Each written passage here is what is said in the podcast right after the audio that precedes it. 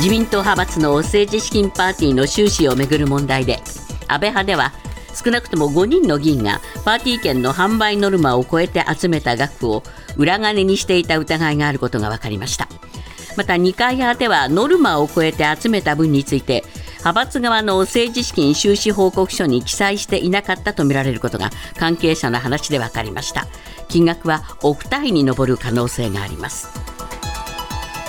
TBS が行った最新の世論調査で岸田内閣を支持できるという人は政権発足後過去最低となった先月の調査からさらに0.2ポイント下落し28.9%でした。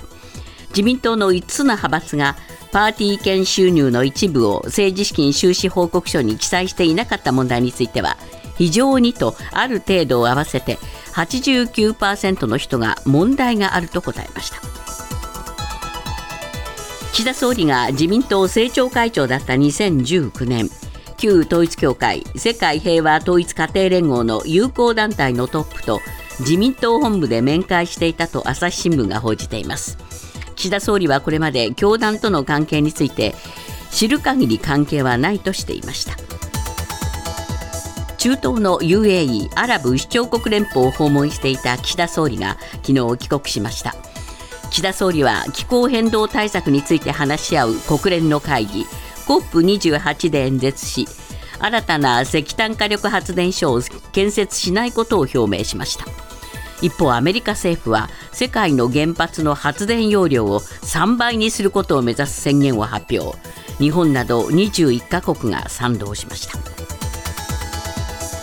パレスチナ自治区ガザ北部を掌握したイスラエル軍がガザ南部へ進軍を開始し地上侵攻を拡大しているとイスラエルメディアが報じました。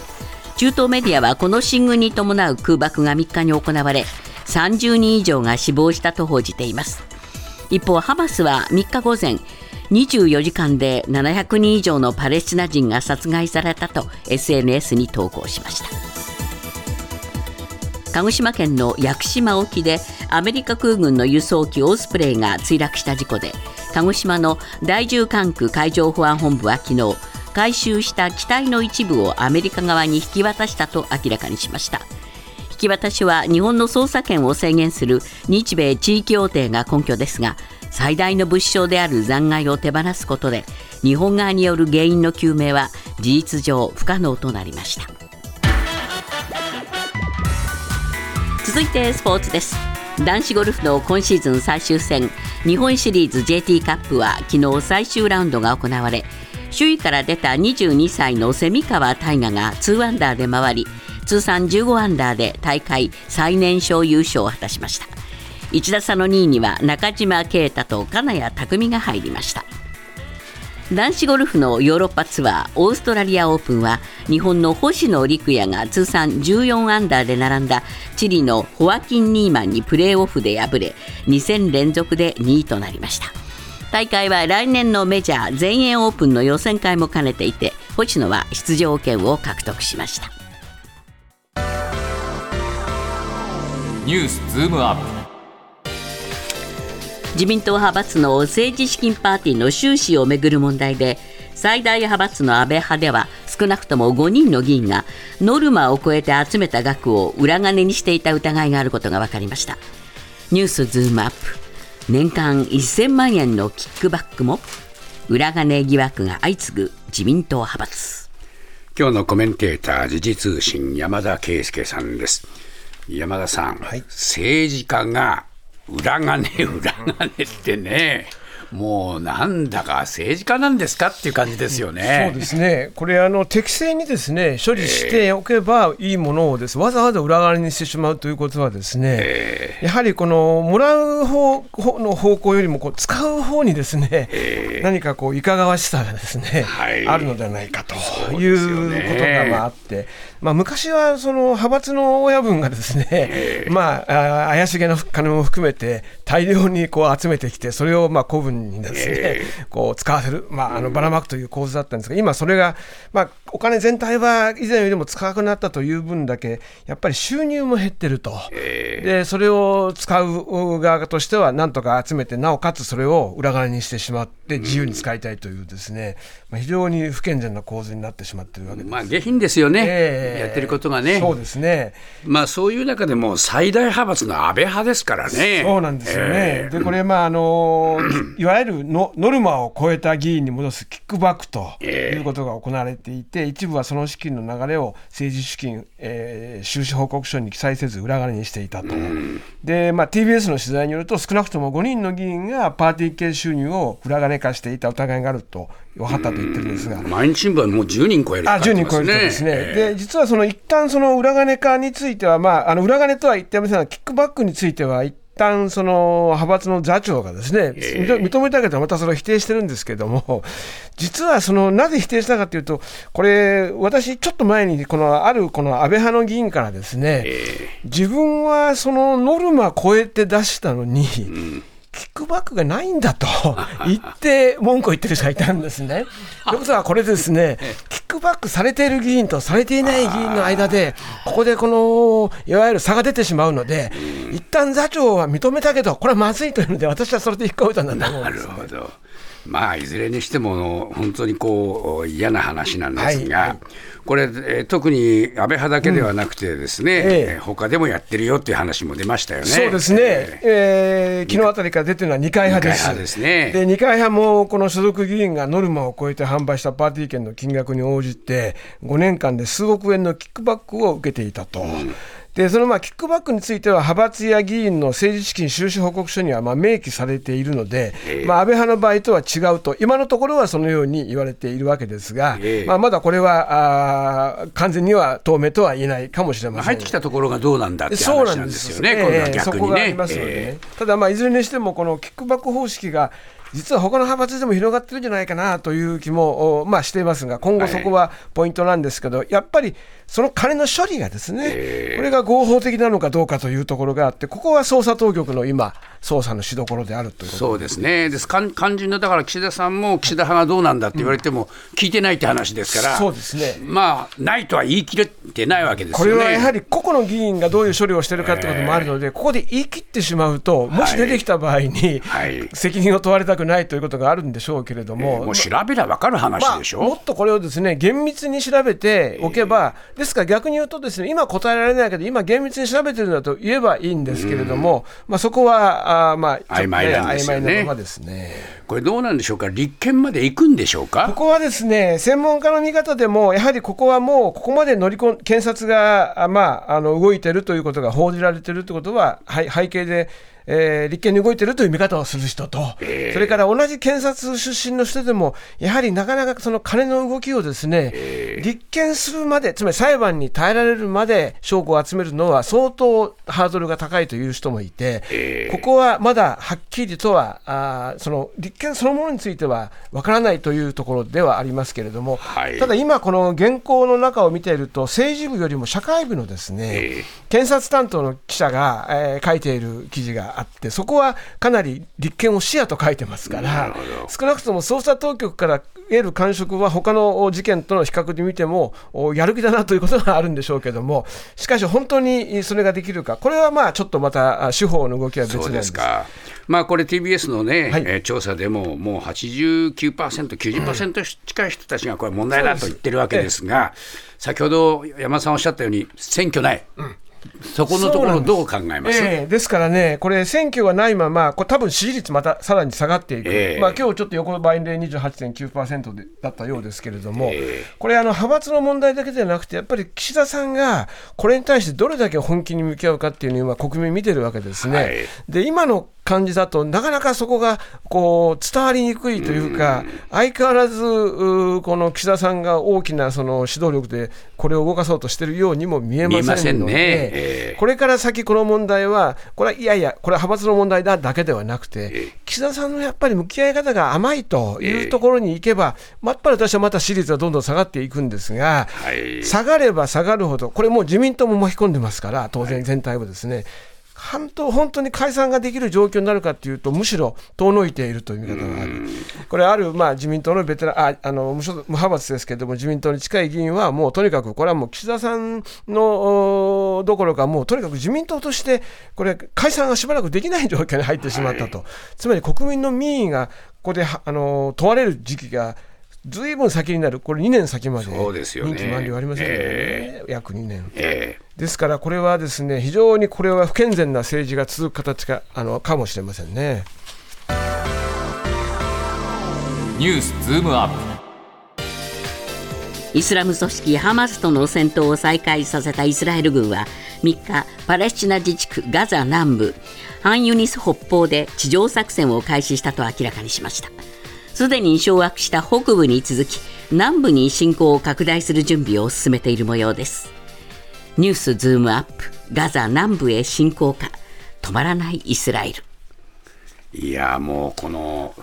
戦闘が再開されてからの悲劇を聞きますとね、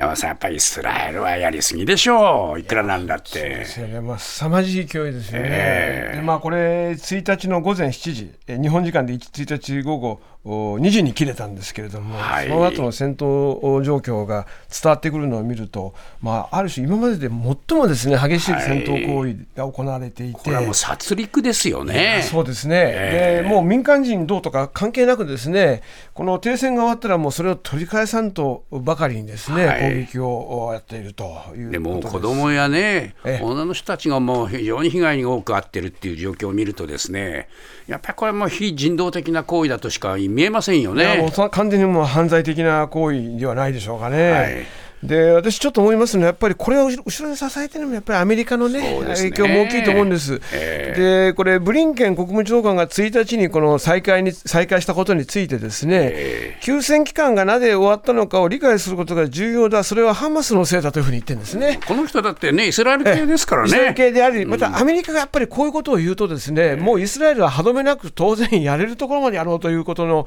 まあ、モチベーションになってしまうということですね。えー、そうですね、まあ、それはもうどちらがどうだっていうことの、はい、その関係をのその超えてですね、うん、こういう戦闘をいつまでも続けさせているっていう国際社会は一体どうなってるのかと思いますね。そうですね、えー、このまあ急まあ、要するに間に入ってですね、えー、このまあ休戦状態が少しでも長くということが、まあ、一時試みられたけど結局もう戦闘休止が終わってしまったらこうなるんですね、完全にこういう状況になってしまったわけですよ、ね、こうなることは大体想像がつきましたよね。ね。で、まあ、これ、2回目といいますか、再度の戦闘休止に向けた交渉というのが、そのカタールなどの仲介で行われていたけれども、えー、イスラエルは交渉が行き詰まったといいですね、えー、ハマスの方も中断を認めてますので、まあ、てこれ停戦が実現するまで人質は解放しないと言ってますから、もうこれはもう、ますます休戦、まあ、戦闘休止とは遠のいている状況になってこれ一番気になるのはですねね、北部を攻めるから南部に行けって言ったわけですね、えー、でその南部攻めたら、ですねもう行き場ないわけですよね。ねえー、なんかあたかもその人をですねむしろその南部の被害を大きくするためにそういうことをそちらに追いやって、えー、そこでまた攻撃するっていうね。これはむしろ私はもうそういう作戦なんじゃないかと見た方がいいんじゃないかと思うんですね、つまりハマスを殲滅させるためには、そのまあ、イスラエルあのパ、パレスチナ側といいますか、えー、ガザ側のその被害を大きくすることによって、それを達成しようとしようということが、これむしろはっきりとした作戦上の意図として感じられます。そうですね、まあ、アメリカも含め、ヨーロッパもですねこのところ、おとなしの構えですよね。そうですね、えー、これ、特に気になるのは、アメリカがまあ前のめりなのは、まあ、ある意味では、まあ、うん、もう織り込み済みになってしまってるけど、すっかりヨーロッパがですね、えー、これに対して、えー、沈黙しちゃってますからね、えー、これもやっぱり責任重いと思いますね。うん候変動対策を話し合う国連 COP28 に合わせてアメリカ政府は世界の原発の発電容量を3倍にすることを目指す宣言を発表し日本など21カ国が賛同しました。ニュースズームアップ。原発事故を経験しても原発を増やそうとする日本政府。いやもう世界のこの動きがですね、原発優先になってきましたね。完全に切り替わってきましたね。切り替わってきましたね。えーこれやっぱりその、まあ、確かに少しでもその排出ガスをですね、えー、減らそう、まあ、カーボンニュートラルといいますか、それに持っていこうということなんだけれども、はい、結局、まあ、現実的にやっぱり再生エネルギーの、えー、だけでは、まあ、それが達成できないので、それで原発に寄りかかろうという構図なんですけれども、はい、こうしたことをしてしまうと、今度は再生エネルギーに対するですね、えー、そのまあ意欲がですねこうまあ落ちるというかですね、えー、そうですね。そこがやはり大きな矛盾なので、ここは実は非常に踏ん張りどころだと思うんですけれども、えー、今回はアメリカが、まあ、イギリスとともに主導する形で、えー、今回の声明ができたと、宣言が発表されたということで、えー、で例えばポーランドやガーナ、モロッコなどはまだ原子力を持ってないんですけれども、建設計画を持っているということで、まあ、加わっているということですね。そうなんですね、えー、でまあ、このアメリカがもう増やしましょうと、はい、えー、日本もそうだそうだとなってるんですよね、うん、これですね、日本も本当は、当然、日本はむしろこれはブレーキをかけなくちゃいけない立場なわけで、えー、で日本はまあ今、原発が多くはまあ止まっている状況なので、このまま、えー、ここを耐えてですね、えーえー、しのいでいくということをむしろ先導する必要が実はあるんだけれども、日本も、はい、それには非常に、まあ、ある種歓迎しているようなところがあってですね、えーはい、えー、これに、まあ、むしろ経産省の幹部なんかも、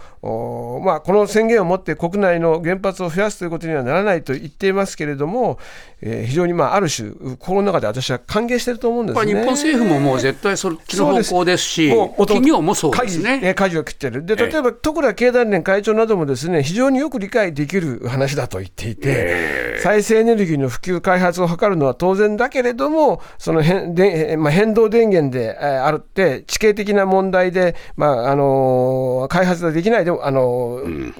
しなくちゃいけないと。原発は原発をこの前に進めていくのはその人類の英知だとまで言っているわけですよね。つまり経済界はこれお金が儲かりますから、稼げますから、これはもう大歓迎というようなことを言っているというところを見ると、もう国を挙げてむしろ率先して推進しようとしてるんだと思うんですね。ですからまあ原発事故は過去の話と。ええいうふうになっていくんでしょうか？そうですね、えー、これあの、今のままだと、ですねむしろもうこれが規定事実化していきますから、はい、世界のこの流れを日本があ、まあ、利用すると、これ、ますます原発をまた、あまあ、動かす方に向いていくし。えーでこれ、まあ、2世代型の原発の開発などで他国との連携強化を今、図ってますから、はい、まあ、小型軽水炉の開発を進めることも含めて、むしろ原発大国にですね また歩み出したということの、まあ、これ、今回のこの宣言に同調した日本の姿勢というのは、それを表す第一歩だというふうに思います。毎週月曜から木曜朝8時30分からお送りしている「パンサー向井のフラット」毎日を彩るパートナーの皆さんはこちら月曜パートナーの滝沢カレンです。火曜パートナーのココリコ田中直樹です。水曜パートナーの三田寛子です。そして木曜日は？横澤夏子です。ヤーレンズのデイ淳之介です。奈良原雅樹です。横澤夏子ちゃんとヤーレンズが各週で登場。今日も一日頑張ろうのきっかけはパンサー向井のフラットで